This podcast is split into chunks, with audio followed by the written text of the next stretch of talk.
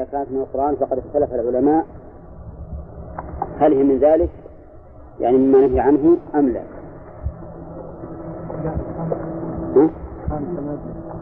فأخذنا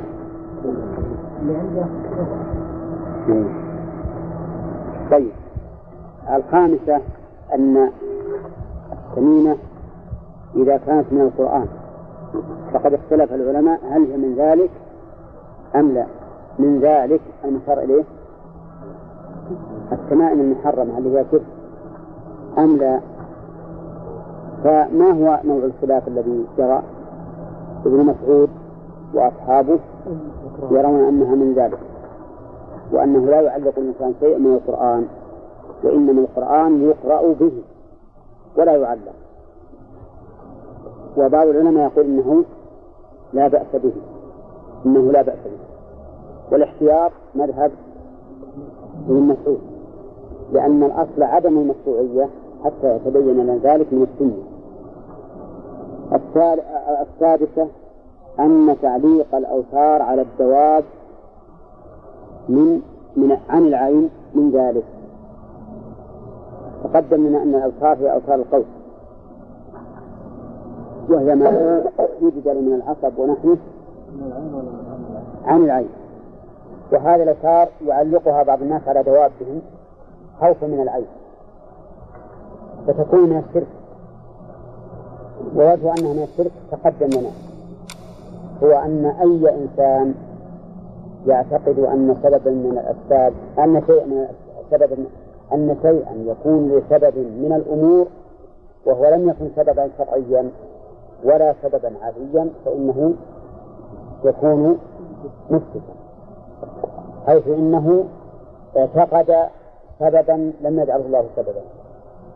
أما ما كان سببا شرعيا كالقرآن أو كان سببا عاديا علم بالتجربة فهذا لا بأس به.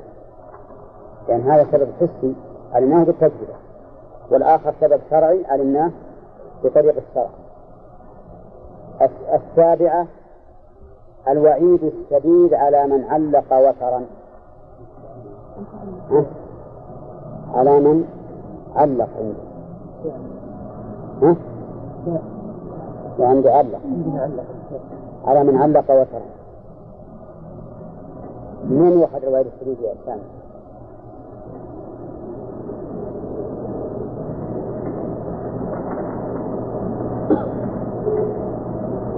من يعرف؟ لا. الوتر.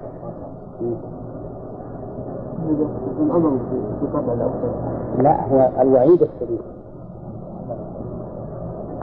قوله فإن محمدا بريء هنا حديث رويس فإن محمدا بريء منه. وهذا وعيد شديد. لأن براءة النبي عليه الصلاة والسلام من الإنسان ليست بالأمر الهزلي حتى إن ظاهرها لو أخذنا بالظاهر لكان كفرا مخرجا عن الملة. لقوله تعالى وأذان من الله ورسوله الناس من الحج الأكبر. أن الله بريء من المشركين ورسوله. لكن أهل العلم يقولون إن البراءة هنا براءة من هذا الفعل. براءة من هذا الفعل فيكون الرسول تبرأ من هذا في هذا الفعل. كقوله من غش فليس منه الثانية فضل ثواب من قطع تميمة من إنسان تؤخذ من أين؟ ها؟ من قول سعيد بن جبير كان كعدل رقبة ولكننا نسأل الآن نناقش في هذا الأمر هل قول سعيد بن جبير حجة ولا لا؟ ها؟ إذا كيف المؤلف يقول فضل ثواب من قطع سنينة من الإنسان؟ له حكم المرفوع لا. سعيد بن جبير الناس ما ينفع ها؟ ما نعم. إحنا نقول إن هذا كما شرحنا إنما كان كذلك لأن هذا إنقاذ له من الشرك. فهو في الحقيقة كمن أعتقه بل أبلغ لأن من أعتق إنسانا من الرق هذا له أجر يعتق من النار مثل ما أعتق منه وهذا أعتقه من الشرك من رق الشرك والأوثان. فهو أعظم. إنما ما نجعل هذا أمرا مجزوما به وأنه يكون كعجل رقبة أو كعجل رقبة ما نجزم به لكن نقول إنه من باب التماس الشيء وقياسه أن من أنقذ نفسا من الشرك فهو كمن أنقذها من الرق لأنه أنقذها من رق الشيطان والهوى. نعم. هو مر علينا في المصطلح المقصود عنده ها؟ المقصود عنده يعني هو الشارح ولا الماء؟ لا الشارع اي ما ندري هذا الشارح. الماء تعرف الماء غير الشارح. لكنها باعتبار القواعد الاصطلاحية تقدم لنا أن بعض العلماء يقول إنه إذا قال تابع من السنة كذا فهل هو يعتبر موقوفا متصلا يكون مراد من السنة أي من سنة الصحابة؟ أو يكون مرفوعا مرسلا؟ ها؟ اختلف في هذا أهل العلم في مصالح الحديث. فبعضهم قال إنه يكون موقوف يكون موقوفا.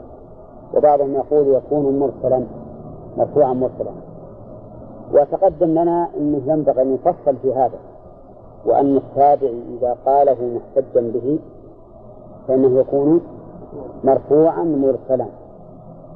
لأنه يحتج إلى غير المرفوع أما إذا قاله في سياق غير الاحتجاج فهذا قد يقال إنه من باب المقصود الذي من باب الموقوف الذي ينسب إلى الصحابة آه، التاسعة أن كلام إبراهيم أي إبراهيم؟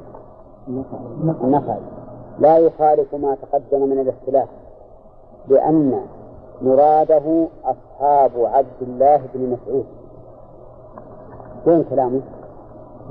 كانوا يكرهون التمائم كلها من القرآن وغير القرآن لأن العلماء اختلفوا إذا كانت من القرآن وهذا الكلام يدل على تكره من القرآن وغيره.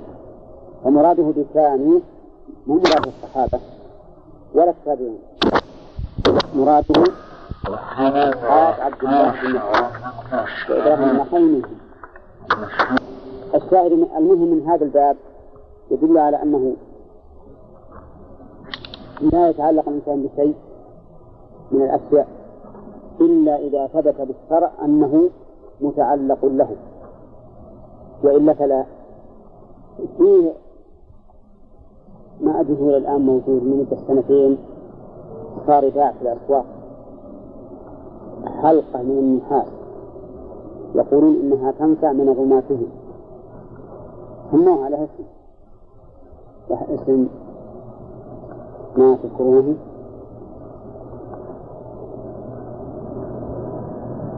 ما في الثاني أو الثاني أو المهم أنها اشتهرت بين الناس ويزعمون أن الإنسان إذا وضعها على عضده وفيه روماتيزم أنها تنفعه. تنفع هذا هذا الروماتيزم.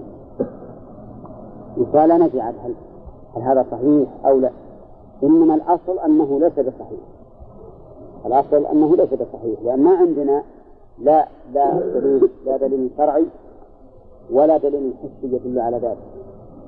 لأن الآن هي ما تؤثر على الجسم ما فيها مثل مادة دهنية حتى نقول أن الجسم يتشرب هذه المادة وينتفع بها فالأصل أنها ممنوعة. الأصل المنع حتى يثبت لنا بدليل صحيح صحيح واضح أنها لها اتصال مباشر بهذا الروماتيزم حتى ينتفع به. إذا ذكرها طبيب. لو ذكرها نطلب وجهة النظر ما نكتفي بقوله لأنه قد يكون مثل ما كان في عهد النبي عليه الصلاة والسلام يستعملون هذه الحلاق من النحاس ويقول هذه من الواهنة وهذه الواهنة هي نفس وجع العضل ثم تزيد. يكون اعتقاد ها؟ يكون اعتقاد يعني ما ندري قد يكون اعتقاد. قد يكون اعتقاد ما له اثر حسي وما دام مجرد اعتقاد فإنه ما يجوز. حتى يثبت لنا بطريق حسي أنها مفيدة. كذا المؤلف هذا الله بن مسعود؟ من من أين يؤخذ؟ من حديث كلام إبراهيم؟ إيه؟ انهم أصحاب عبد الله بن مسعود لأنه هو لأنه هو الذي منع من هذا. أما غيره من السلف فقد فلا لأن لو أخذنا بظاهره لكان معنى ذلك نقل الإجماع من التابعين أو من الصحابة على أن ذلك مشروع ثم قال المؤلف باب من تبرك بشجر أو حجر ونحوهما. تبرك تفعل من البركة. والبركة هي كثرة الخير وثبوته. كثرة الخير وثبوته.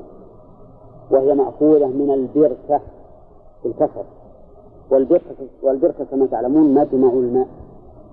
ومجمع الماء يتميز عن مجرى الماء بأمرين. أحدهما الكثرة والثاني الثبوت. يعني مجمع ما يروح. إذا جاء الساقي مثلا من محل الثانية فإنه يجتمع في هذه البركة فهي إذا تتميز عن غيرها بأمرين.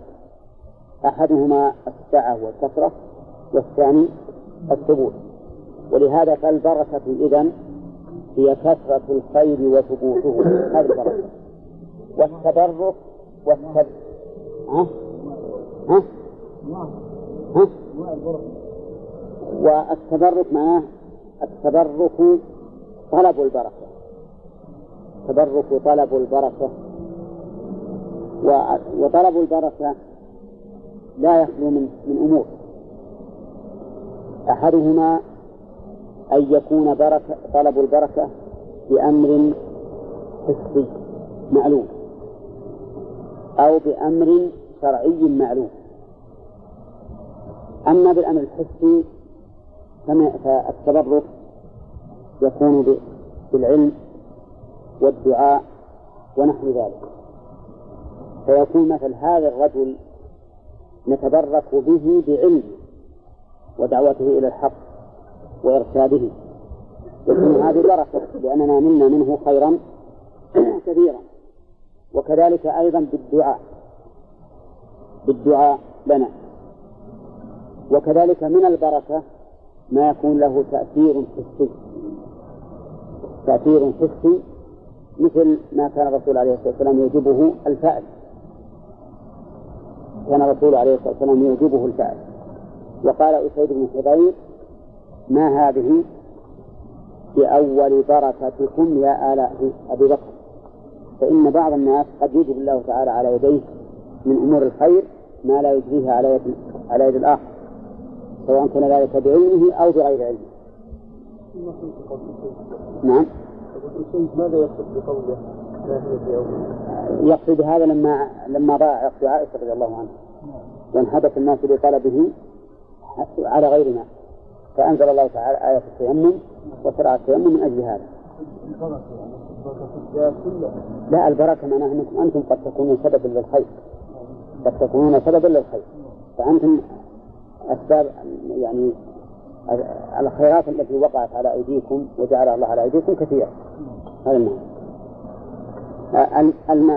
المعنى الثاني للتبرك قلنا هذا تبرك إيش؟ التبرك الحسي المعلوم. التبرك الحسي المعلوم. النوع الثاني التبرك الشرعي المعلوم أيضا. وذلك مثل القرآن الكريم. فإن الله تبارك وتعالى قال وهذا كتاب أنزلناه إليك مبارك. ومن بركة هذا القرآن العظيم ما حصل على يد الآخرين به من من الفتوحات العظيمة التي أنقذ الله بها أمما كثيرة من الشرك والكفر. فهذه فهذه بركة شرعية معلومة. ومن بركاته أن الحرف الواحد منه بكم؟ بعشر حسنات. هذا الأجر الكثير يوفر للإنسان يوفر له جهدا ويوفر له وقتا. يوفر له جهدا لأن الحرف ما ما يتعب فيه الإنسان. ووقتا لأن الحرف يستوعب من الوقت جدا قليل هذا أيضا من البركة. تحصل خيرا كثيرا بهذا الوقت القليل وبهذا الجهد القليل. فهذا أيضا من البركات الشرعية المعلومة في النقل هناك بركات موهومة. غير معلومة. بركات موهومة وهي ما يصطنعه أولئك الدجالون الذين يقولون إن فلانا الميت والذي يزعمونه وليا أنزل عليكم من بركاته وما أشبه ذلك. هذه بركات باطلة ما لها أثر. وقد يكون للشيطان أو للشياطين آثار في هذا الأمر لكنها آثار ما تعد أن تكون حسية بحيث أن الشياطين تخدم مثل هذا الذي قيل إن بركة الشيخ الفلاني نزلت عليه أو حلت به فتخدمه وتيسر له الأمور فيكون في ذلك فتنة. يكون في هذا فتنة لمن أراد الله فتنته. وهذا النوع كيف نتحرز منه وكيف نعرف الصدق منه من الكذب يعني كيف نعرف أن هذه بركات موهومة أو بركات معلومة من النوع الأول الحسية؟ يعلم ذلك في حال الشخص. هل هذا الشخص من أولياء الله المتقين الذين قد الله عليه على أيديهم من الخير والبركة ما لا يحصل من غيره؟ أو هو من الناس المنحرفين الدجالين؟ وهذا معلوم. إذا علمنا أن هذا الرجل مؤمن تقي متحرر للسنة ما عنده بدع ولا خرافات علمنا بأن ما ما يجري الله على يده من البركة أمر معلوم. وأنتم تعرفون مثلا ما أجرى الله على أيدي شيخ الإسلام رحمه الله من البركات العظيمة التي انتفع الناس بها في حياته وبعد وبعد مماته. أما إذا علمنا أن هذا الرجل عنده خرافات ومخالفات للسنة ودعاوي باطلة نعم فإننا لا نثق به ونقول هذه البركات موهومة وربما تصطنعها الشياطين له مساعدة له على باطله. مثل ما يحصل من بعضهم أنه يقف مع الناس بعرفة يقف مع الناس بعرفة ويأتي إلى بلده ويضحي معهم في بلده فهذا قبل تخرج الطائرات. يقول شيخ الإسلام إن هؤلاء تحملهم الشياطين. إلى هنالك لأجل يغر الناس. هذا وقع منه مخالفات ولا لا؟ وش المخالفة؟ إنه ما أتم الحد. ويقول شيخ الإسلام من مخالفاتهم أيضا أنهم يمرون الميقات ولا يحرمون منه نعم. وهذه الكلمة اللي قالها شيخ الإسلام ممكن نأخذ منها حكم الآن وهو أن الذين يؤخرون الإحرام من في الطائرات إلى جدة نعتبرهم مخالفين في وقت ما في طائرات لكن في الشياطين اللي تحمل هؤلاء وتمر بهم من حذاء المواقيت ولا يحرمون فالمهم إن هذه الأخيرة هذه البركات الموهومة تعرف بحال هؤلاء الأشخاص. أقول تدرون إنهم إيش؟ أنهم يمرون لا بد يمرون بالمواقف ما ما من إنسان إلا يمر بميقات أو يحاذيه لأن المواقيت دائرة على مكة لكن ثبت أنهم يمرون أو إيه إيه. محرمون يروحون الشام ويروحون مثلا إيه ما يحرمون إذا إذا نزلوا. ما عندهم شيء يحرمون به. هم على هم على المكنسة ولا على النبع ولا على ما أشبه ذلك. لأن هم يأخذون مكان في مكان ذلك نفسه يقول بسم الله ما بيعرف يسمي ولا لا. فقال ما يسمي.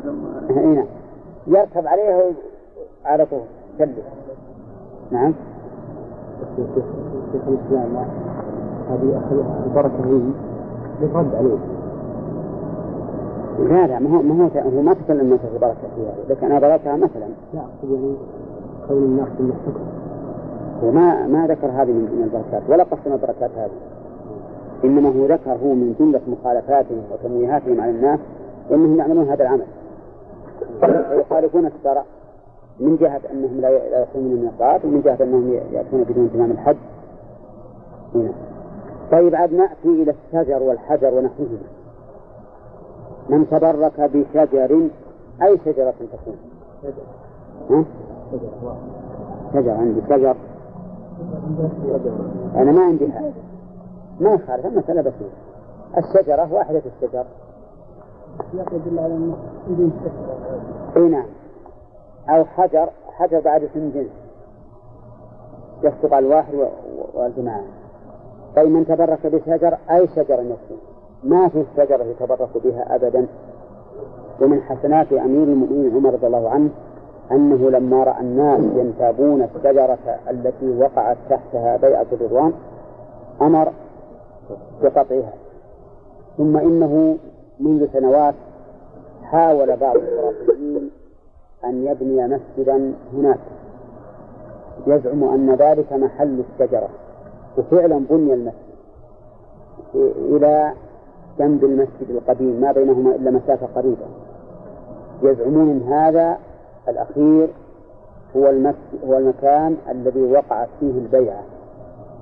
ولكن الحمد لله الحكومة جزاها الله خيرا انتبهت وأمرت بهدم الجديد هذا نهائيا وسوته بالأرض لأنها يعرف أن سواء سواء كان هذا موضع الشجرة أم لا إذا بني مسجد جديد إلى جانب الأول وأحيط بالدعاية الكاذبة أن هذا محل الشجرة يعتقد العوام سواء في الوقت الحاضر أو في المستقبل البعيد يعتقدون أن هذا محل بيعة العدوان ثم يأتون إلى هذا المحل ينتابونه من أماكن بعيدة.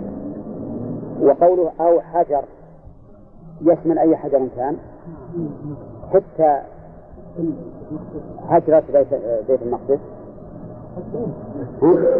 إيه نعم. حتى الصخرة التي في بيت المقدس. ما يتبرك بها حتى الحجر الذي في الكعبة. ما يتبرك به نعم. ما يتبرك به على أن له أثرا حسيا. أما أن يتبرك به على أن له على أن له ثوابا شرعيا فهذا صحيح. ولهذا قال عمر رضي الله عنه لما قبله إني لأعلم أنك حجر لا تضر ولا تنفع. يعني من الناحية الحسية ما في ضرر ولا نفع. لكن من ناحية أنه قربة إلى الله فيه نفع ولا لا؟ فيه نفع. ولولا أني رأيت النبي صلى الله عليه وسلم يقبلك ما قبلتك إذا فتقبيله تعبد محض خلافا للعامة الآن الذين تراهم يظنون أنه بركة حسية. إذا استلمه مسح بيده على جميع بدنه. وشاهدتهم يستلمون الركن اليماني ومعهم الصبيان الأطفال في المهد. فيتمسح بالركن اليماني ثم يمسح على طفله معنى هذا أنه يعتقد أن فيه بركة حسية وهذا لا يجوز. ما في بركة حسية لولا أن الشرع شرع لنا هذا ما فعلناه. نعم. وقوله ونحوهما وش نحوهما؟ من البيوت والقباب والحجر وغيره. حتى حجرة قبر النبي عليه الصلاة والسلام ما يجوز التبرك بها والتمسح بها تبركا. نعم. لكن لو تمسح بها إنسان بيشوف هل الحجر هل الحديد أملس ولا ها؟ ما في بأس. لكنه إذا كان يخشى أن يقتدى به يمنع من هذه الناحية. ولا واحد يلمس مثلا الحديد ما في فيما بينه وبين الله ما في شيء. لكن يخشى أن يتخذ من فعله وسيلة. مثل ما سمعت رافضيا في عند مقام إبراهيم بعد ما صلى ركعتين بعد طلوع الشمس بدأ يصيح في أعلى صوته يا علي يا علي. هكذا. فجاء بعض القائمين على الحسبة في المسجد الحرام وتكلم عليه. وقال الشخص اخرج من المسجد الحرام. إنما المشركون نجس فلا يقرب المسجد الحرام. قال أنا ما دعوت علي من ابي أنا أقول يا علي والله هو العلي العظيم. نعم. فأوهم أوهم على الناس إنه يقول يا علي يعني يا الله. هذا قال له طيب. ما دام إن الكلمة هذه فيها اهانه لماذا ان تقول يا الله؟ ولا ما قلت اللهم ولا ما قلت ربنا. المهم صار النزاع بينهما ولكن صار الحمد لله صاحب الهيئة أقوى منه. فأخرجهم النفس أخرجهم النفس هذه الكلمة موهمة ولا لا؟ لكن قرينة الحال بأن هذا الرجل من الروابط تدل على أنه أراد دعاء علي بن أبي طالب. نعم. وليس المناسبة. فأقول إن نفس الحديد الذي على الحجرة حجرة قبر الرسول صلى الله عليه وسلم. قد يوهم معنى فاسد. أو يجي الإنسان يتدرك وأنا بس بلمس. شوف حسن صنعته وهل هو أملس ولا غير أملس. يقول مالك رحمه الله وقول الله تعالى أفرأيتم اللات والعزى الآيات؟ هذه الجملة كما تعلمون بعد أن ذكر الله بعد أن ذكر الله المعراج. فإن سبحان الذي أسرى بعبده ليلا فيها الإشارة إلى الإسراء. وسورة النجم فاتحتها فيها الإشارة إلى المعراج. والنجم إذا هوى ما ضل صاحبكم وما غوى وما ينطق عن الهوى إلى آخره. كل هذه الآيات تدل على المعراج. لما ذكر الله هذا المعراج العظيم قال سبحانه وتعالى لقد رأى من آيات ربه الكبرى. لقد رأى من آيات ربه الكبرى والصحيح أن الكبرى صفة لآيات وليست مفعولا لرأى إذ أن ما رآه ليس أكبر آيات الله. بعض المعرضين يقول لقد رأى الكبرى من آيات الله وبعض المعرضين يقول لقد رأى من آيات الله الكبرى. وليست وعلى الرأي الأول يكون ما رآه الرسول ها أكبر شيء. الرأي الثاني يكون من أكبر الأشياء وهذا هو الصحيح بعد أن ذكر الله ما رأى النبي عليه الصلاة والسلام من هذه الآيات انتقل إلى تهجين هذه الأصنام وتهجين عابديها فقال أفرأيتم اللات والعزى أخبروني ما شأنها وما حالها بالنسبة إلى هذه الآيات العظيمة أتكون شيئا؟ ها؟ نعم ولا لا؟ لا فالاستفهام هنا للاستخفاف والاستهجان بهذه الأصنام وأرأيتم بمعنى أخبروني ما حالها وما شأنها. واللات تقرأ باللات بالتسهيل وباللات بالتخفيف. لكني لكن اللات من هي قراءة الصبية اللات فيها قراءة لابن عباس بالتشديد فعلى قراءة التشديد تكون اسم فاعل من اللف وكان رجل وكان هذا الصنم أصله رجل يلف السويق للحاج. يعني يجعل فيه السمن ويسريه ويطعمه الحجاج. فلما مات عكفوا على قبره وجعلوه صنما. وأما على قراءة التخفيف أفرأيتم اللات؟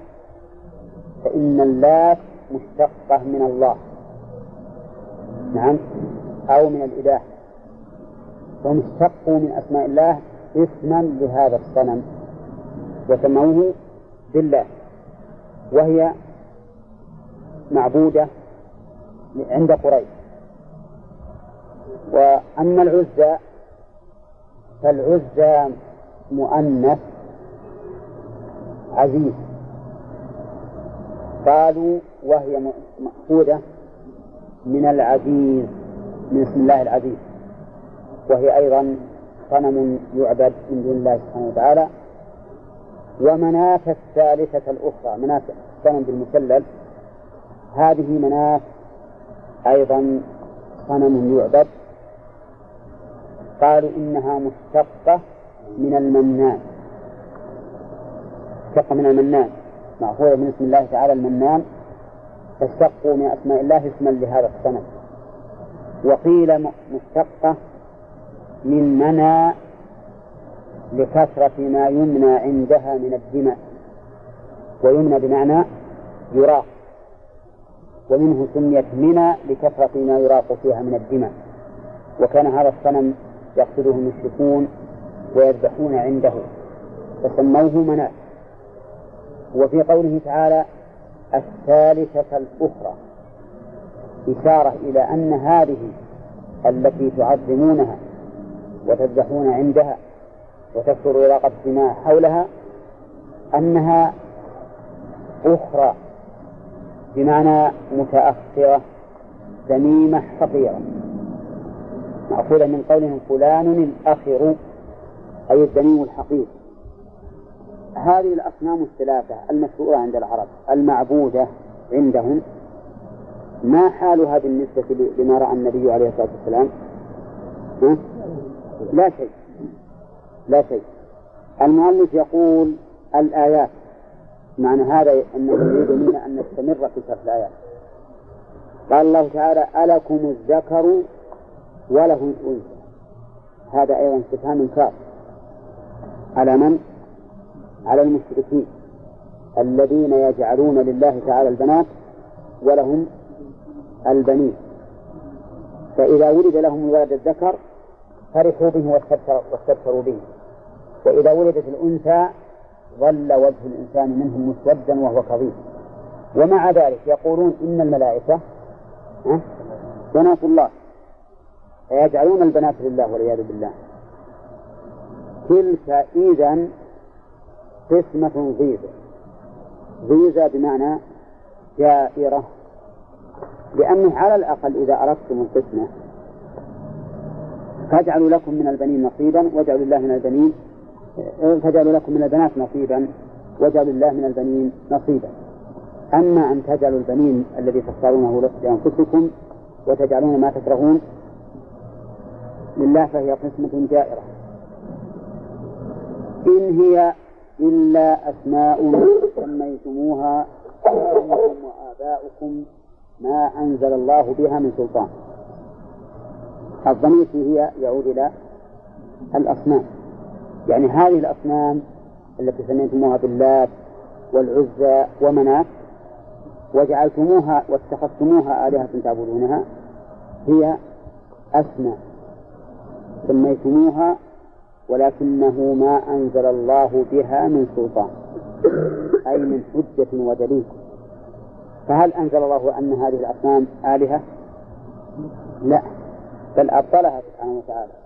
ذلك بأن الله هو الحق وأن ما يدعون من دونه هو الباطل وأن الله هو العلي الكبير. قال الله تعالى إن يتبعون إلا الظن. إن بمعنى ما ما يتبعون. وما هي علامة إن التي بمعنى ما؟ أن يأتي بعدها إلا. إذا أتى بعدها إلا فهي دليل على أنها بمعنى ما؟ إن هذا إلا ملك كريم. أي ما هذا؟ نعم إلا ملك كريم. إن هذا إلا بشر مثلكم أفتأتون السحر. أي ما هذا إلا بشر مثلكم إن هي إلا أسماء. ها؟ أي؟ ما هي إلا أسماء. إن يتبعون إلا الظن ما يتبعون إلا الظن. وقوله تعالى إن يتبعون إلا الظن وما تهوى الأنفس. وش الظن يتبعونه؟ ها؟ أنها آلهة. أنها آلهة. وأن لله البنات ولهم البنون. هذا على أي أساس مبني؟ على ظن. والظن كما قال الله تعالى لا يغني من الحق شيئا.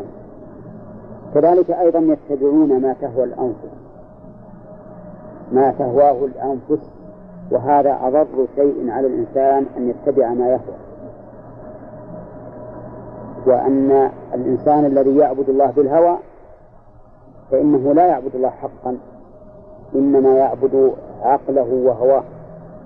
أفرأيت من اتخذ إلهه هواه وأضله الله على علم. لكن الذي يعبد الله بالهدى لا بالهوى هذا هو الذي على الحق. قال تعالى ولقد جاءهم من ربهم الهدى.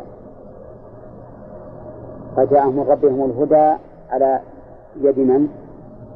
على يد النبي صلى الله عليه وسلم فكان الأجدر بهم أن يتبعوا هذا الهدى دون الهوى طيب ما وجه مناسبة الآية للترجمة؟ مناسبة الآية للترجمة ما هي؟ ها؟ لأنهم هم يعتقدون أن هذه الأصنام تنفعهم تنفعهم وتضرهم هذه عقيدتهم ولهذا يأتون إليها ويدعونها ويذبحون لها ويتقربون إليها. ربما يبتلى المرء والعياذ بالله. قد يبتلى الإنسان. ويحصل له ما يريد بهذا السر ويندفع عنه ما يكره بهذا السر ابتلاء من الله عز وجل وامتحان. وهذا قد تقدم لنا له نظائر. أن الله يبتلي المرء بتيسير أسباب المعصية له. حتى يعلم من يخافه بالغيب قال نعم. سلطان هنا بمعنى حجة. وأصل السلطان في اللغة العربية ما به سلطة. فإن كان في مقام العلم فهو العلم إن كان في مقام القدرة فهو القدرة إن كان في مقام الأمر والنهي فهو من له الأمر والنهي. حسب الحال.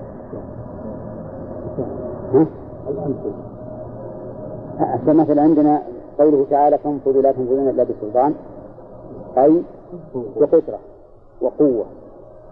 ومثل ما أنزل الله بها من سلطان يعني من حجة وبرهان. ومثل إذا قلت مثل قول الرسول عليه الصلاة والسلام السلطان ولي من لا ولي له. يعني من له التدبير والتنفيذ قال عن أبي واقد الليثي قال عن أبي واقد الليثي قال خرجنا مع رسول الله صلى الله عليه وسلم إلى حنين ونحن حدثاء عهد بكفر. خرجنا مع النبي صلى الله عليه وسلم إلى حنين متى؟ بعد غزوة الفتح. لأن الرسول صلى الله عليه وسلم لما فتح مكة تجمعت له ثقيف وهوازن. بجمع عظيم كثير جدا. وكان والحمد لله القضاء على هاتين القبيلتين قضاء مبرما على جميع طوائف قريش. يعني هن أكبر القبائل اللي حاربت النبي عليه الصلاة والسلام. ها؟ ثقيف وحنين لا. ثقيف وحنين. لما إنه هوازن هوازن وثقيف لما فرغ من من فتح مكة وتجمعوا له بهذا الجمع الكثير قصدهم النبي عليه الصلاة والسلام. وكان مع الرسول عليه الصلاة والسلام اثنا عشر ألفا. ألفان منهم من أهل مكة. وعشرة جاء بهم من المدينة وفتح بهم مكة. فلما توجهوا بهذا الكثرة العظيمة قالوا لن نغلب اليوم من قلة. فأعجبوا بكثرتهم. ولكن الله تعالى بين أن النصر من عند الله وليس بالكثرة فقال لقد نصركم الله في مواطن كثيرة ويوم حنين إذ أعجبتكم كثرتكم فلم تغن عنكم شيئا وضاقت عليكم الأرض ما رحبت ثم وليتم مدبرين الذي حصل إنه لما قالوا هالكلام وانحدروا من الوادي وادي حنين وجدوا أن المشركين قد تكرسوا له في الوادي والصحابة ما علموا به. وتعلمون أنهم المتكرسين إذا تقدم هؤلاء جاءوهم منين؟ من الخلف فحصل ما حصل. وتفرق المسلمون عن الرسول عليه الصلاة والسلام. مع أنهم 12 ألف ما بقي معه إلا نحو 100 فقط. من 12 ألف. لكن الحمد لله في آخر الأمر صار النصر للنبي عليه الصلاة والسلام. قال لما وكنا حدثاء عهد بكفر حدثاء جمع هو فعل على سبيل إيش؟ جمع حديث. يعني إننا قريبين عهد بالكفر. يقول رحمه رضي الله عنه وإنما قال ذلك حدث عهد بالكفر فالاعتذار لطلبهم. يعني لو كنا سابقي إسلام ووقر ووقر الإيمان في قلوبنا ما سألنا هذا السؤال. لكن إنما سألنا لأننا حدثاء عهد بكفر. فهذه جملة كالاعتذار لما سألوا. قال وللمشركين سدرة يعكفون عليها وينوقون بها أسلحتهم. يعكفون عليها يعني يقيمون.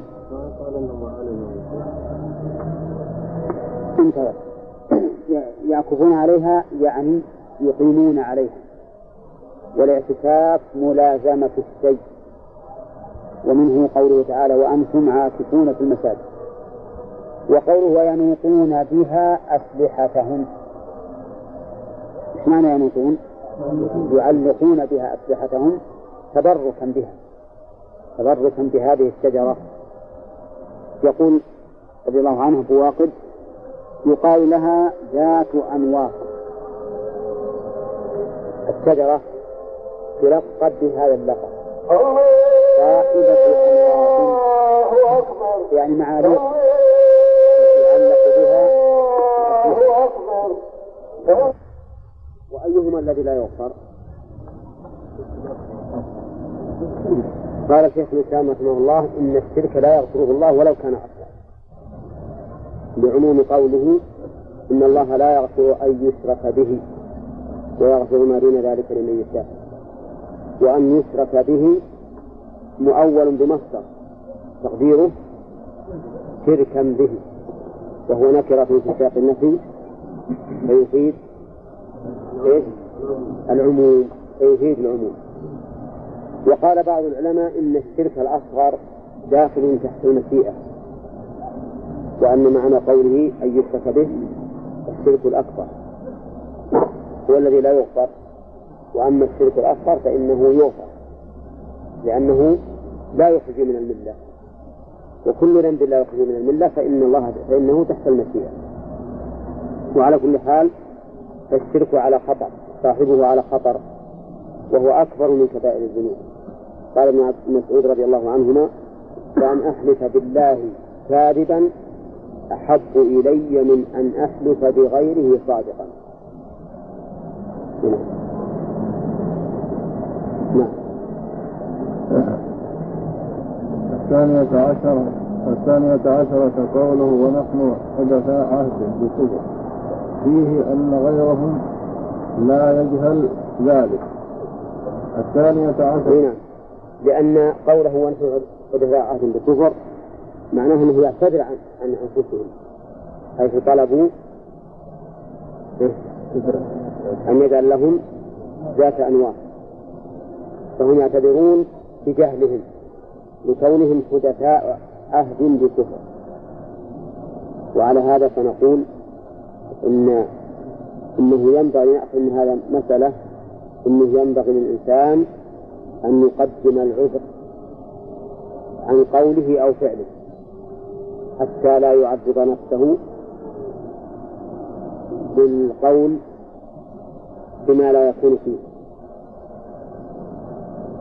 وقد مر علينا حديث صفية حين شيعها الرسول صلى الله عليه وسلم وهو معتكف. فمر رجلان من الأنصار فقال إنها صفية بنت حيي واضح؟ واضح يا أخ إيه؟ واضح هذا ولا لا؟ ها؟ وش قلنا؟ لا وش قلنا الفائدة هذه؟ هذه الفائدة اللي إحنا استدلنا لها في حديث الصفية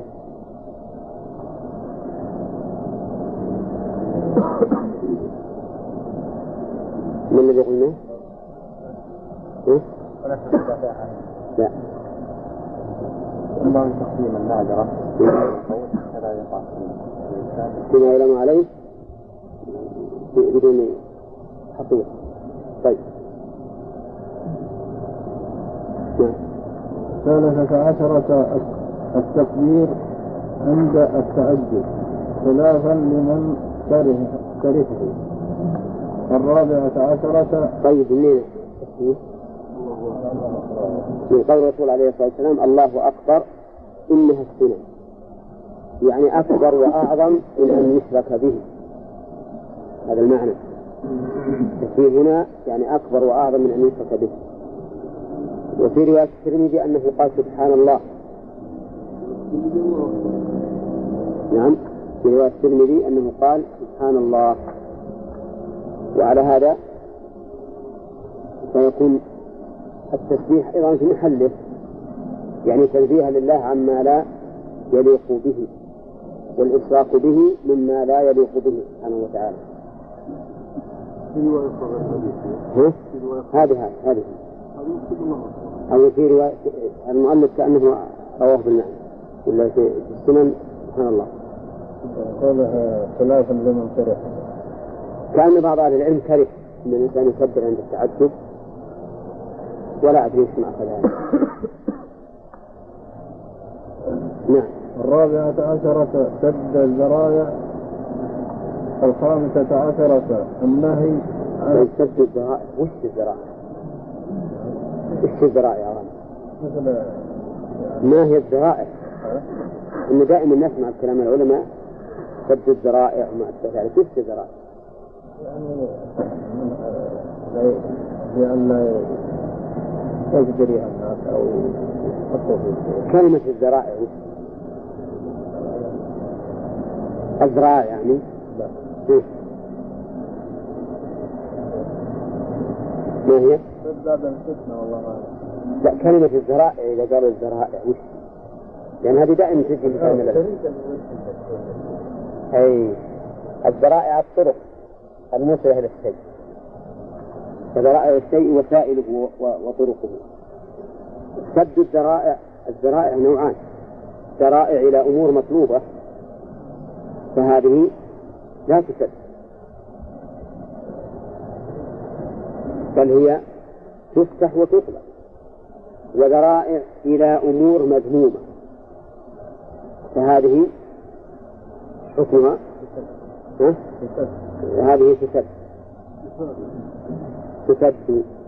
فهنا ذات الأنوار ذريعة إلى الشرك الأكبر. إذا تبركوا بها ووضعوا عليها أسلحتهم واعتقدوا أنها البك- البركة في يوم من الأيام يستدرج بهم الشيطان حتى يعبدوها ويسألوها. يسألوها مباشرة حوائجهم ما يتبركون بها. فلهذا سد النبي عليه الصلاة والسلام الذرائع سد الذرائع وأشياء كثيرة من هذا النوع. فإن الذرائع يعني معناه هو سائل الأشياء. وسائل الأشياء يجب أن تسد. كل ما كان ذريعة بمعنى أنه يمكن أن يوصل إلى هذا الشيء المحرم فهو محرم. وما كان ذريعة إلى مطلوب فهو مطلوب. لو خرج الإنسان يبتغي ماء ليتوضأ به. فيه يعني وجه المشابهة فيه. أنهم سألوا ما لا يجوز وهؤلاء سألوا ما لا يجوز. لأن ما هم متمتعات من كل وقت نعم. الخامسة عشرة نهي النهي عن التشبه بأهل الجاهلية. السادسة عشرة. ترى الشيء تسكن يا غانم. عشرة.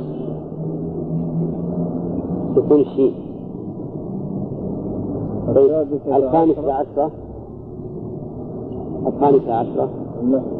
النهي عن التشبه بأهل الجاهلية منين يؤخذ هذا؟ إيه من قول قلتم كما قالت بنو إسرائيل فأنكر عليهم وأن يتشبهوا بهم. وبهذا عرفنا أن الجاهلية لا تختص بمن كان قبل زمن الرسول صلى الله عليه وسلم. كل من جهل الحق وعمل أعمال الجاهلين فإنه من أهل الجاهلية. فإنه من أهل الجاهلية. نعم. ها؟ واضح نعم. مر الصحابة إيه نعم نعم. والمشركين صحيح. الجاهلية هنا نعم السادسة عشرة؟ الغضب نعم هذا مذكر مذكر المؤنث تسكر أما في المذكر فيه تفتح و... نعم وقطعناهم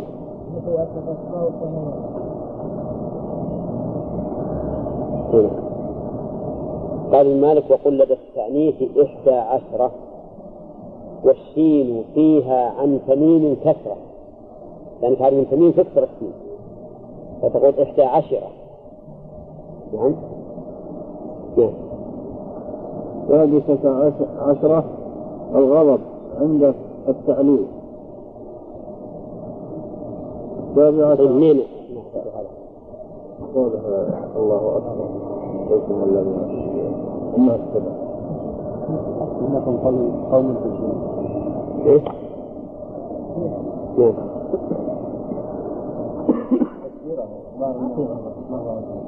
قول يا إبراهيم.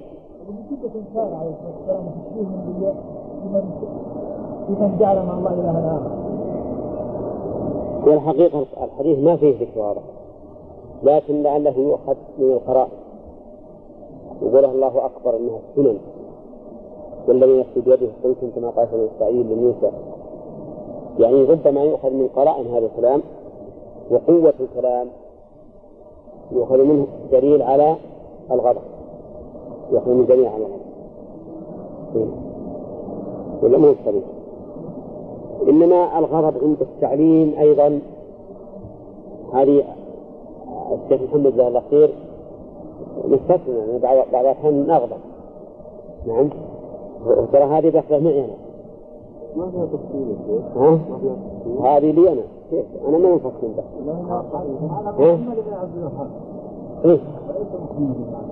المهم منها على كل حال هو من خيار عباد الله. وما دام إنه معي.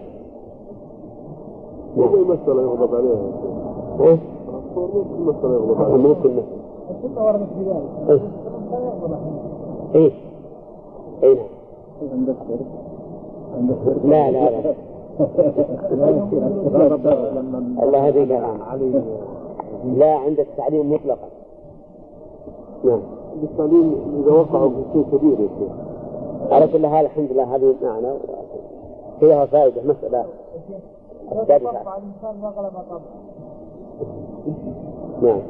السابعة عشرة القاعدة الكلية بقوله إنها السنن هنا. يعني الطرق وأن هذه الأمة ستركب طرق من كان قبلها. وقلنا عند شرح هذا الحديث إنه لا يعني الحل والإباحة بل يعني التحذير. التحذير لأن الرسول صلى الله عليه وسلم قال إن هذه الأمة ستفترق على 73 فرقة كلها في النار إلا واحدة. وقلنا إن الرسول أخبر بأنه يكون من أمته من يستحبون الحرى والحرير والخمر والمعازف وأن الضعينة تذهب من كذا إلى كذا لا تخشى إلا الله وما أشبه ذلك. من هذه الأمور التي يحرمها الشرع لكن القدر قد يأتي بها. واضح؟ لأن الكفر لا تخشى إلا الله. يعني ذنب يعني مثلا الذنب اللي ارتكبه الذنب انه ما- بدون محرم نعم.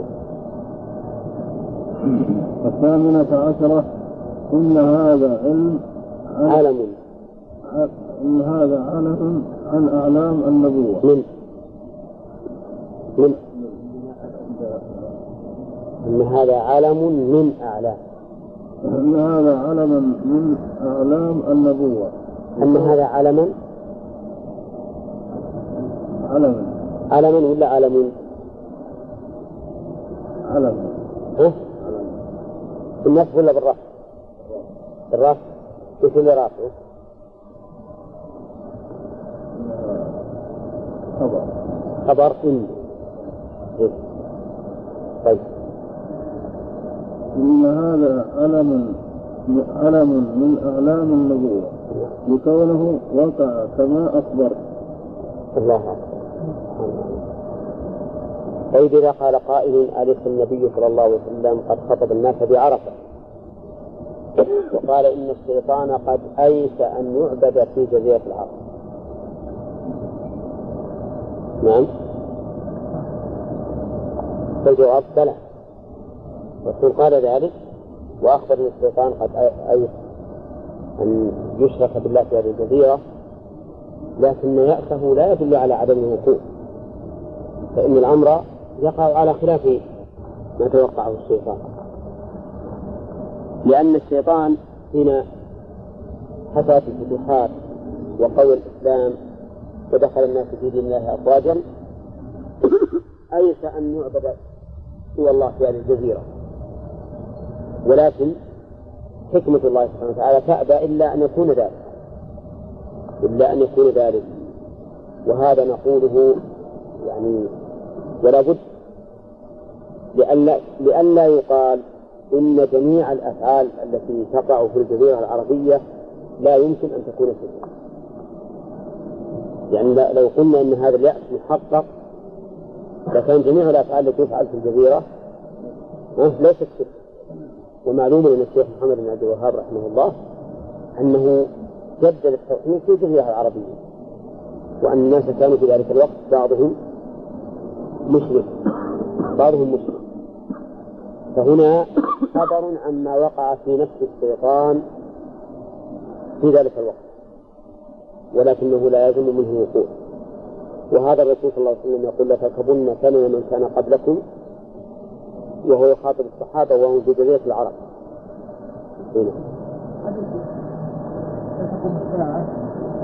هنا حتى تضرب حتى تضرب آلات الخلصة كالآلات نساء دوس عند ذي الخلص هنا التاسعة عشرة إن ما ما ذم الله بها اليهود والنصارى؟ أن كل أن كل عندكم أن ما ذم الله؟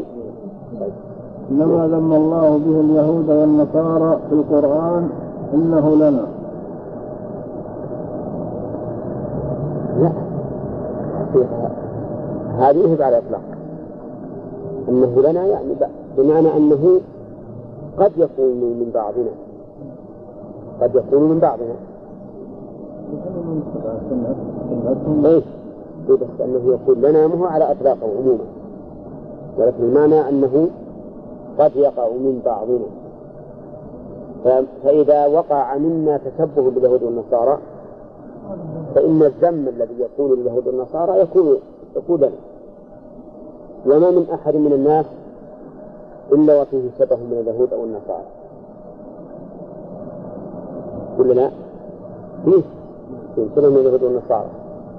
فمثلا الذي الله على بصيرة فيه شبه من من اليهود والذي يعبد الله بضلالة فيه شبه من النصارى. والذي يحسد الناس على ما آتاهم الله من فضله فيه شبه من اليهود وهل مجرد.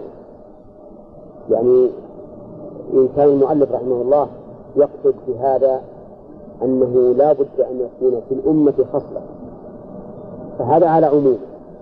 لأنه قل من يخشى وأما إذا كان يريد أن أن كل ما ذم به النصارى فهو لهذه الأمة على سبيل العموم فلا. نعم. من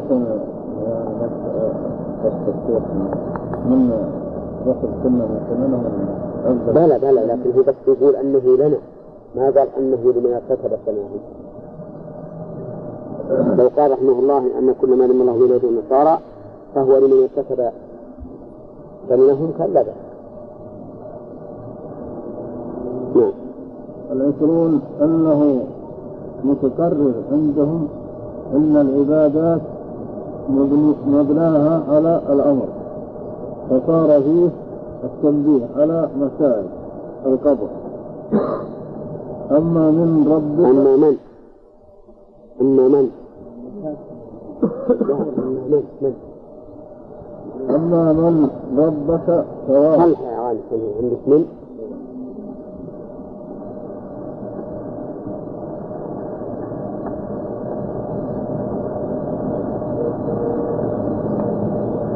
أما من ربك من ربك فواضح. وأما من نبيه فمن إخباره بأنباء الغيب. وأما من دينك ما دينك؟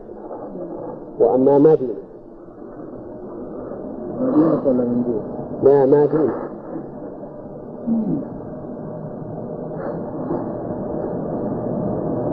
وأما وأما ما دينك فمن قولهم اجعل لنا إلها إلى آخر. طيب. يقول مالك رحمه الله أنه مقرر عندهم أن العبادات مبناها على الأمر. وهذا واضح. العبادات مبناها على الأمر. فما لم يثبت أمر الشارع فيه فهو بدعة. بدعة.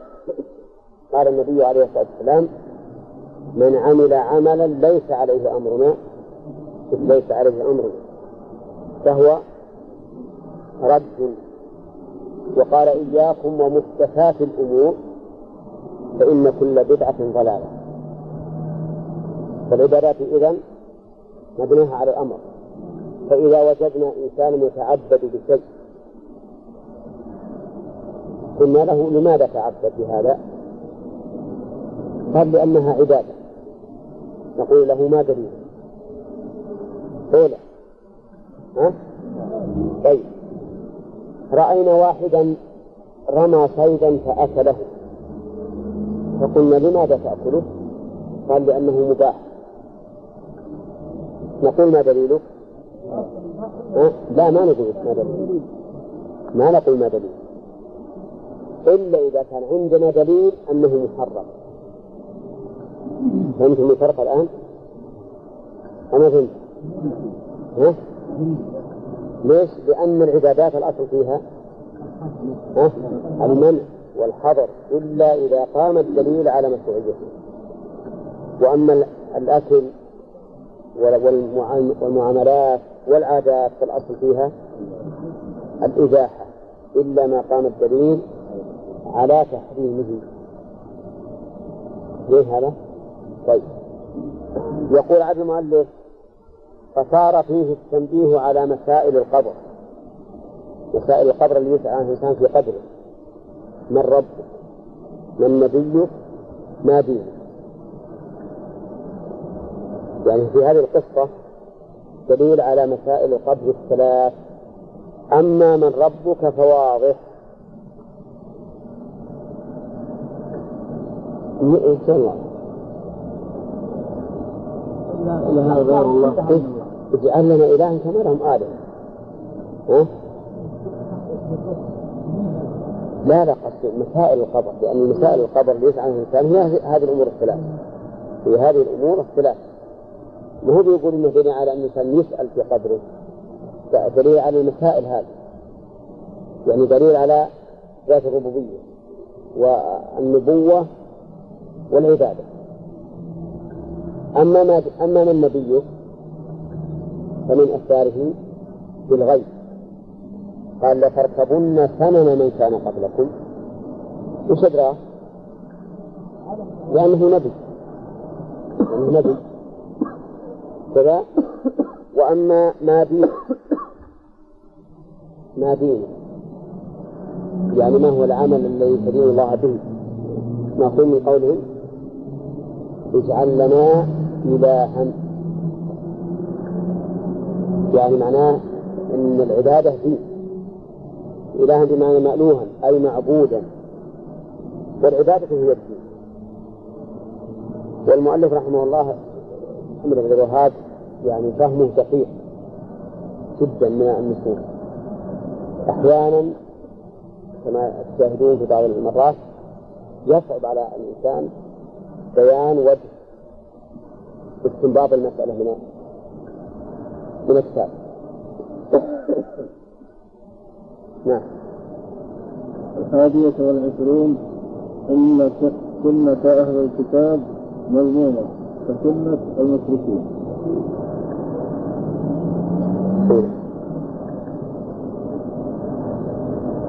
من كما قالت بنو إسرائيل من يسر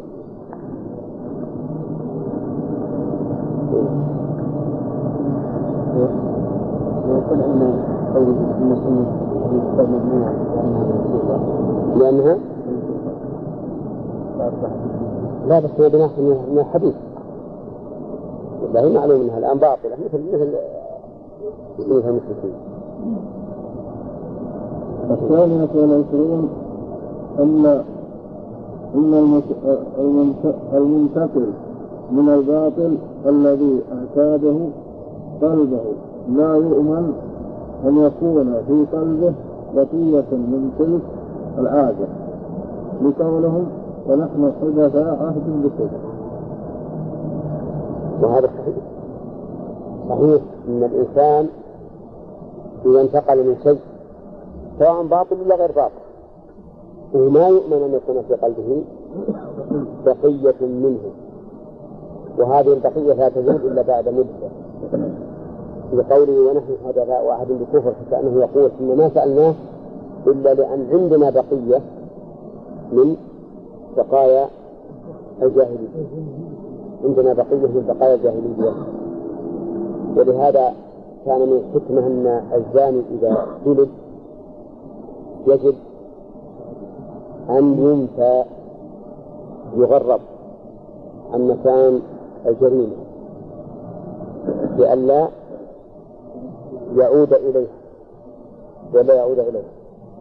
فالإنسان ينبغي أن يبتعد عن عن مواطن الكفر والشرك والفسوق حتى لا يقع في قلبه شيء منه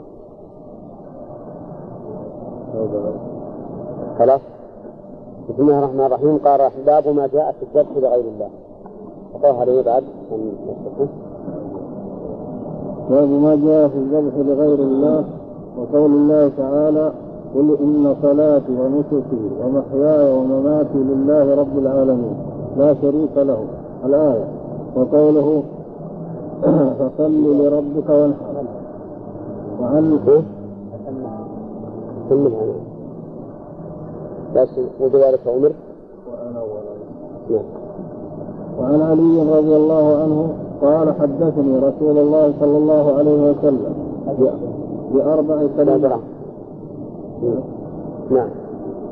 لعن الله من ذبح لغير الله لعن الله من لعن والديه لعن الله من آ من آوى محدثا لعن الله من غير منار الأرض. رواه مسلم. وعن طارق بن شهاب أن رسول الله صلى الله عليه وسلم دخل قال دخل الجنة رجل في ذباب ودخل النار رجل في ذباب. قالوا وكيف ذلك يا رسول الله؟ قال مر رجلان على قوم لهم صنم لا يجوزه أحد حتى يقرب حتى يقرب له شيئا. فقالوا لأحدهما قرب. قال ليس عندي شيء أقربه. قالوا قرب. ليس عندي شيء أقرب. قالوا له قرب ولو ذبابا. فقرب ذبابا فخلوا سبيله فدخل النار. وقالوا للآخر قرب. فقال ما كنت لأقرب لأحد شيئا دون الله عز وجل. فضربوا عنقه فدخل الجنة. رواه أحمد. بسم الله الرحمن الرحيم. باب ما جاء في الذبح لغير الله. الذبح يعني ذبح البهائم. لغير الله اللام هذه للتعليل والقصد. يعني أن يذبح لغير الله قاصدا بذبحه غير الله. والذبح لغير الله ينقسم إلى قسمين. أحدهما أن يذبح الشيء لغير الله تقربا وتعظيما. فهذا كفر مخرج عن الملة. كفر مخرج عن الملة. الثاني أن يذبح لغير الله فرحا وإكراما. فهذا لا يخرج من الملة بل هو من الأمور العادية التي قد تكون مطلوبة أحيانا وغير مطلوبة أحيانا. ومراد المؤلف هنا القسم الأول والثاني؟ مراده القسم الأول. فالذبح لغير الله نقول ينقسم إلى قسمين. أحدهما أن يكون على سبيل إيش؟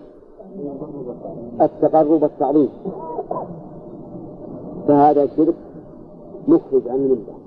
شرك أكبر مخرج عن الملة. والثاني أن يكون على سبيل الفرح والإكرام. فهذا جائز ولا بأس به في الأصل. وقد يكون ممنوعا وقد يكون مستحبا. فمثلا إذا ذبحت ليهودي أو نصراني إكراما وتوجدا فهذا حرام. وإذا ذبحت لمسلم كراما أو لأبيك إذا قدم أو ما أشبه ذلك فهو على حسب الحال. ومن هذا مثلا لو أنه لو قدم السلطان إلى بلد وذبحنا له تقربا وتعظيما فإنه يعتبر من الشرك الأكبر وتحرم هذه الذبائح وعلامة ذلك أننا نذبحها في وجهه ثم ندعوها أما إذا ذبحناها له إكراما وضيافة وطبخت وأكلت فهذا من باب التكريم وليس بالشرك. وقوله لغير الله غير الله. يشمل؟ يشمل الأنبياء أولياء الأنبياء والملائكة والأولياء والصالحين وغيرهم كل من ذبح لغير الله تقربا وتعظيما فإنه داخل في هذه الكلمة. أي بأي شيء كان. وقول المؤلف باب ما جاء بالذبح لغير الله. مثل هذه الترجمة يترجم بها العلماء في الأمور التي لا يجزمون بحكمها. أما الأمور التي يجزمون بحكمها فيقولون باب تحريم كذا باب جواز كذا. فهل المؤلف رحمه الله لا يرى تحريم ذبح غير الله؟ لا. ما في شك إنه يرى ان أن ذبح الاله محرم شرك على سبيل التقرب والتعظيم. لكنه أراد أن يمرن الطالب على أخذ الحكم من الدليل. يعني معناه أنا بجيب لك الأدلة وان تحكم. وان تحكم. وهذا نوع من التربية العلمية. أن المعلم أو المؤلف يضع الحكم مفتوحا ثم يأتي بالأدلة لأجل أن يصل الحكم إلى من؟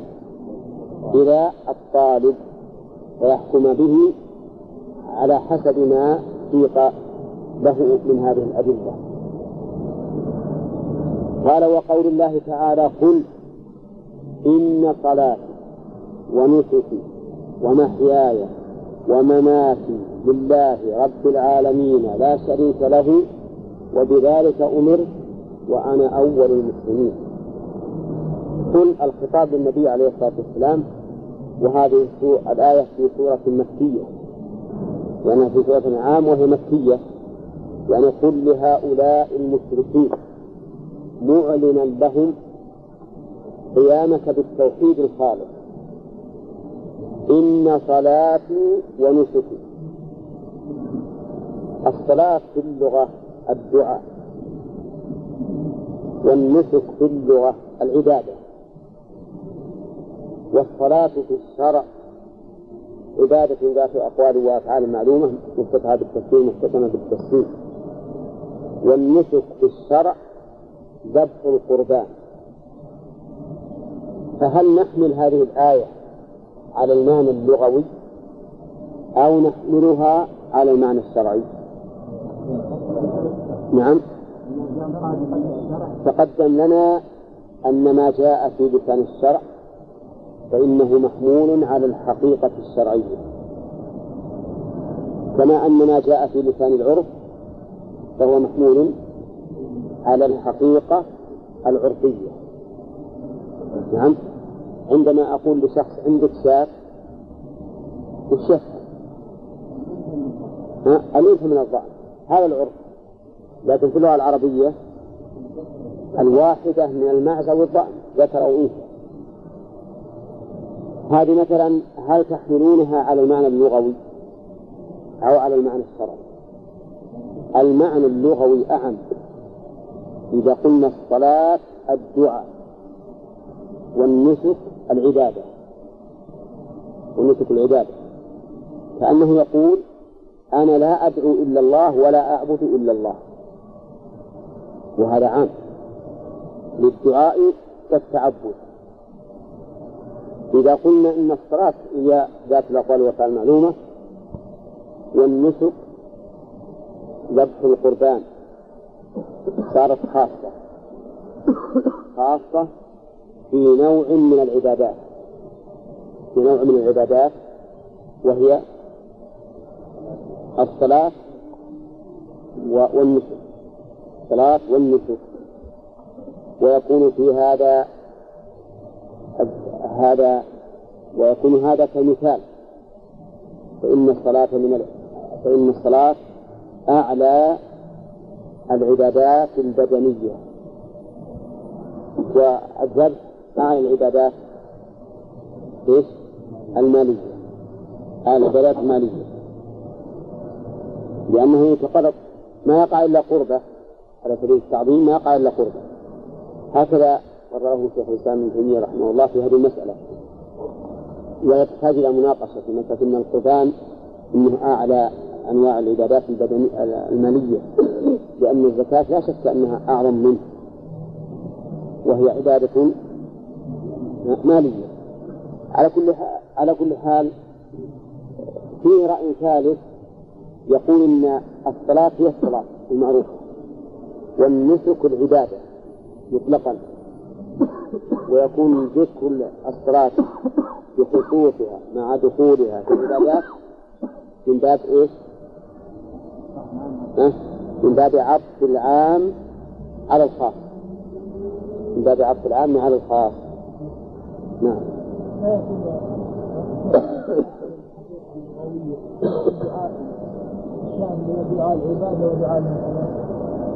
لا إذا حملنا على الدعاء دعاء المسألة. والنسك العبادة هي دعاء العبادة. هي حقيقة لغوية عامة أعم من الحقيقة الشرعية. وعلى كل حال هي حتى لو قلنا بأنها على الحقيقة الشرعية وأنا خاصة بالصلاة بالذبح فإنها فإن غيرها مثلها. يمكن هذا من باب التنبيه بالمثال. وقوله ومحياي ومماتي. محياي أي حياتي. ومماتي أي موت والمعنى التصرف في حيا وميتا. وتدبير أموري حيا وميتا. لمن؟ لله. فيكون في هذا إثبات توحيد العبادة وإثبات توحيد الربوبية. أولى قولوا نعم ولا لا؟ العبادة في إن صلاتي ونسكي وربوبية ومحياي ومماتي. ومحياي ومماتي. فلا شك أن محيا الإنسان وماته لمن؟ لله. ما حد يقدره. لا أبوه ولا أمه ولا شيء. حتى أبوه مو هو الذي خلقه. أبوه ليس هو الذي خلقه وأمه ليست التي خلقته ولا أبوه الذي جلب له الرزق أيضا. خلق الذي خلق له الرزق وإن كان الرزق على يده. قال ومماتي لله هذه خبر إن. خبر إن. والله كما مر علينا كثيرا هو علم على الذات الإلهية وأصله الإله فحذفت الهمزة لكثرة الاستعمال تخفيفا. وإله حسين بمعنى بمعنى مألوف. فهي فعال بمعنى مفعول. نعم مثل ما يقال. ها؟ غراس بمعنى مغروس وبناء بمعنى مبني وفراش بمعنى مفروش وغطاء. بس هذه ما تصلح بمعنى مغطى ما نعم. إيه إذا الله أي الإله. بمعنى المهلوك المألوف. وهو علم على ذات الله سبحانه وتعالى. نعم. قول بعضهم أئمة التفسير يقولون أحياء ما فيه يعني ما فيه في حياتي والمال ما إيش؟ ما فيه في حياتي لا ما وقوله لله رب العالمين. لا هو عام. الذي عام. تدريس شؤون حيا وميتا. إيش؟ على سبيل التمثيل. المفسرون قد يكون أشياء على سبيل التمثيل. وقوله لله رب العالمين. رب العالمين. المراد بالعالمين هنا ما سوى الله. وهي تطلق على هذا المعنى وتطلق على العالمين في وقت معين مثل وأني فضلتكم بني إسرائيل وأني فضلتكم على العالمين. لكن هنا رب العالمين المراد بالعالمين من سوى الله. كل شيء سوى الله فهو عالم. وسمي بذلك لأنه علم على خالقه سبحانه وتعالى. علم كما قال الشاعر وفي كل وفي كل شيء له آية تدل على أنه واحد. نعم. وفي كل شيء له آية. أول بيت لعمرك كيف يعصى الإله أم كيف يجحده جاحد؟ وفي كل شيء له آية تدل على أنه واحد. كل شيء. ففيه آية تدل على أنه واحد.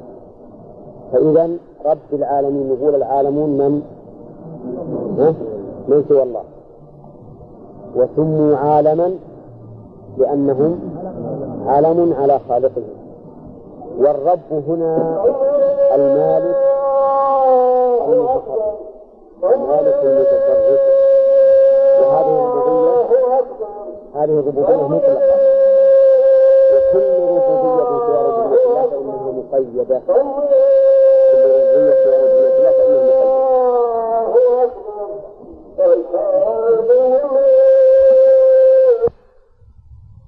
وقوله لا شريك له. لا شريك له. الجملة حالية من قوله لله. يعني حال. حال كونه لا شريك له. وهو سبحانه وتعالى لا شريك له في عبادته ولا شريك له في ربوبيته ولا شريك له في أسمائه وصفاته. ولهذا قال سبحانه وتعالى ليس كمثله شيء وهو السميع البصير.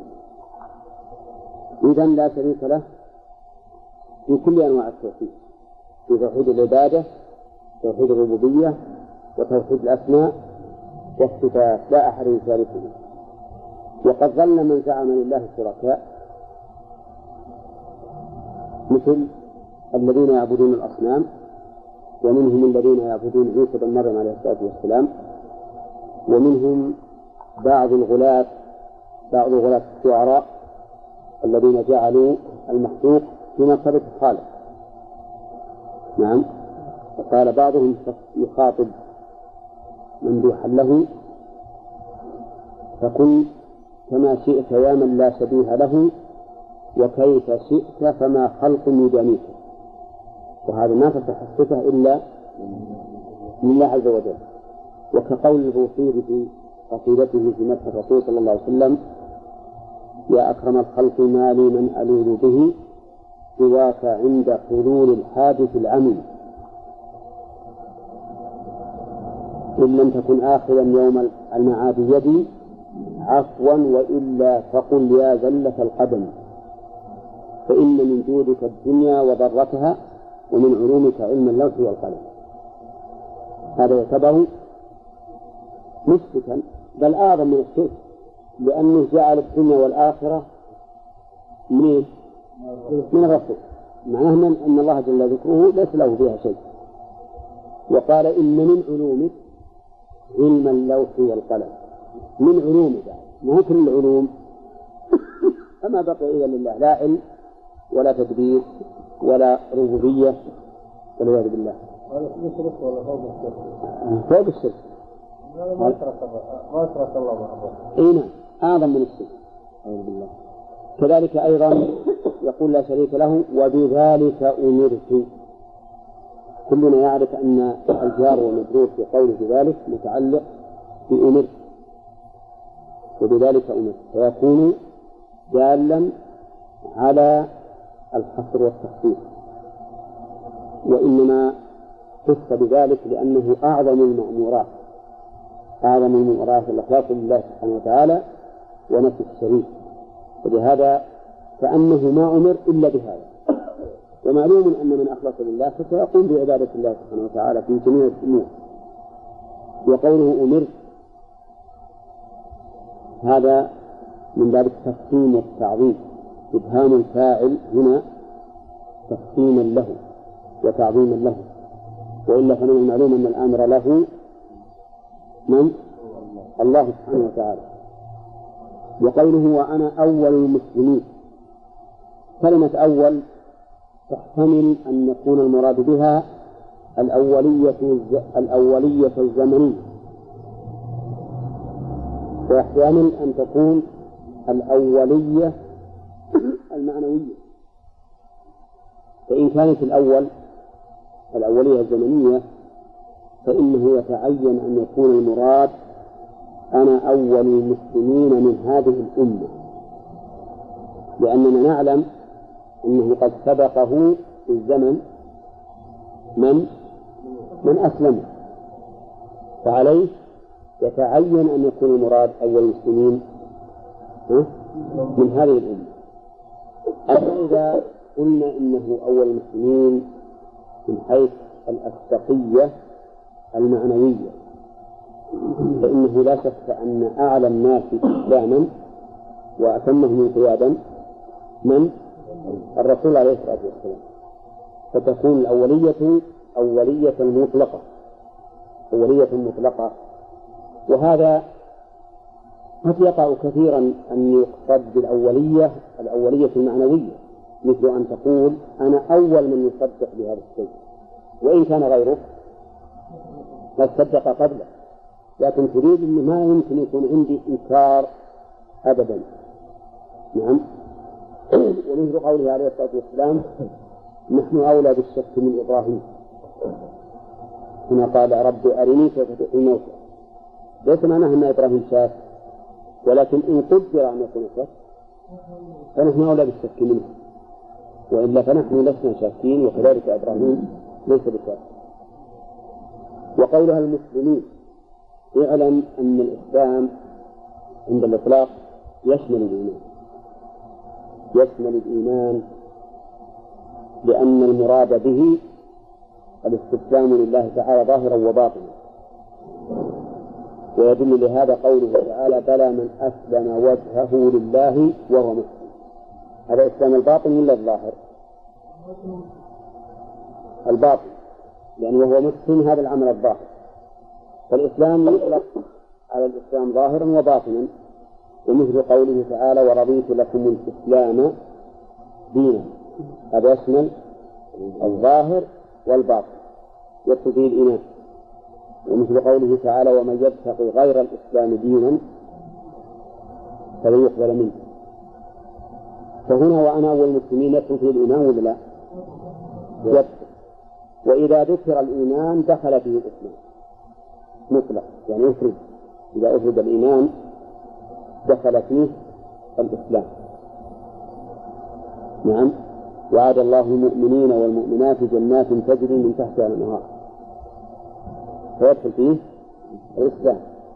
والمؤمن الحقيقي لا بد أن يسلم. لا بد أن يسلم لأنه متى وجد الإيمان حقا لزم وجود الإسلام.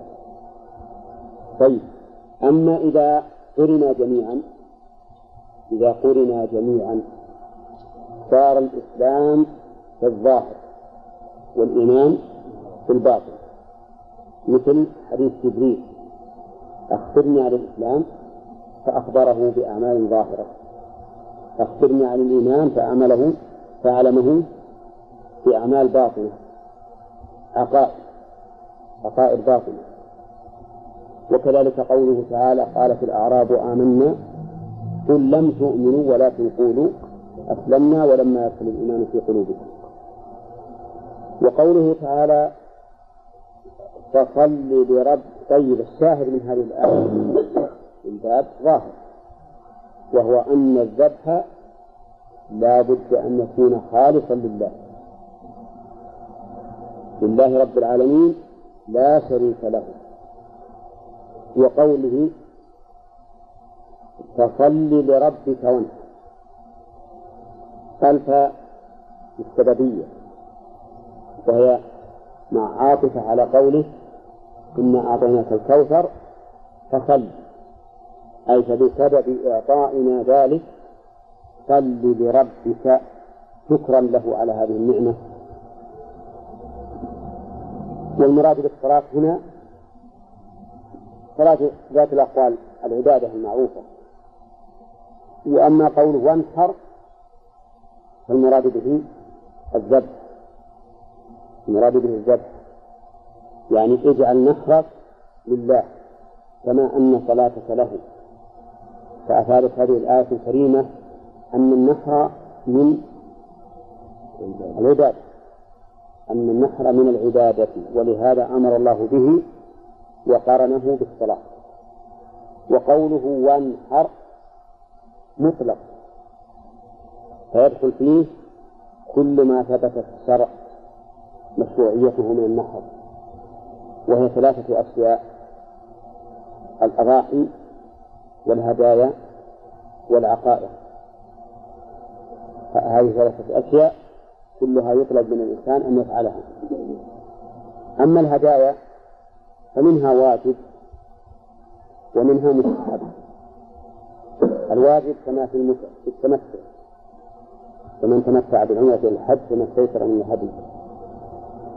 وكما في المفطر فإن افطرتم فما استيسر من الهدي وكما في حلق الرأس ففدية من صيام أو صدقة أو نسك. هذا إن صح أن نقول إنها هدي ولكن الأولى أن نسميها فدية كما سماها الله عز وجل. لأنها في منزلة الكفار. وأما الأضاحي فاختلف العلماء فيها. فمنهم من قال إنها واجبة ومنهم من قال إنها مستحبة منهم من قال إنها واجبة ومنهم من قال إنها مستحبة. وأكثر أهل العلم على أنها مستحبة وأنه يكره للقادر تركها. ومذهب أبي حنيفة رحمه الله أنها واجبة الأضاحي واختاره شيخ الإسلام ابن تيمية وأن القادر يجب أن يضحي والأضحية ليست عن الأموات كما يفهمه العامة بل هي للأحياء الأحياء. أما الأموات فلا يضحى لهم استقلالا يعني ليس من المشروع أن يستحي لهم استقلالا. إلا ما أوصوا به فعل ما أوصوا به. أما استقلالا فلا لأن ذلك لم يرد عن الرسول صلى الله عليه وسلم. نعم. من ذبح لغير الله؟ تصبر له طيب. الثالثة ما هي؟ العقيقة. العقيقة التي تذبح عن المولود في يوم سابعه. إن كان ذكرا فاثنتان وإن كان أنثى فواحدة. ويجزئ مع الإعصار في الذكور تجزئ الواحد وهي سنة عند أكثر أهل العلم. وقال بعض العلماء إنها واجب إنها إنه يجب تجب العقيقة عن المولود لأن النبي صلى الله عليه وسلم يقول كل غلام مرتهن بعقيقته. طيب المهم أن النحر إذا يشمل كل ما شرع نحره من الهدايا والأضاحي والعقيقة. نعم. قال فسل لربك وانحر. وعن بقينا السؤال اللي ذكره غانم وإن كان ما دخل في الموضوع نحن نتكلم على هذه الناحية من, من جانب التوحيد. وهم من جانب الأكل وعدمه لكن ما ذبح لغير الله فإنه لا يؤكل. ما ذبح له واحد يقول مثلا عرب إذا المدينة ولا الأندلسية يقولون قالوا لنا هذه في الشجرة الشجرة هذه مستعدين على نرجع على نروح نرجع على مش دارسين فيها ونذبح ما ذبح على غير الله فإنه محرم. لقوله تعالى حرمت عليكم الميتة والدم إلى أن قال وما ذبح على النصب كما أن ما سمي عليه غير الله فهو محرم. لقوله وما أهل لغير الله به وعن علي رضي الله عنه قال حدثني رسول الله صلى الله عليه وسلم بأربع كلمات؟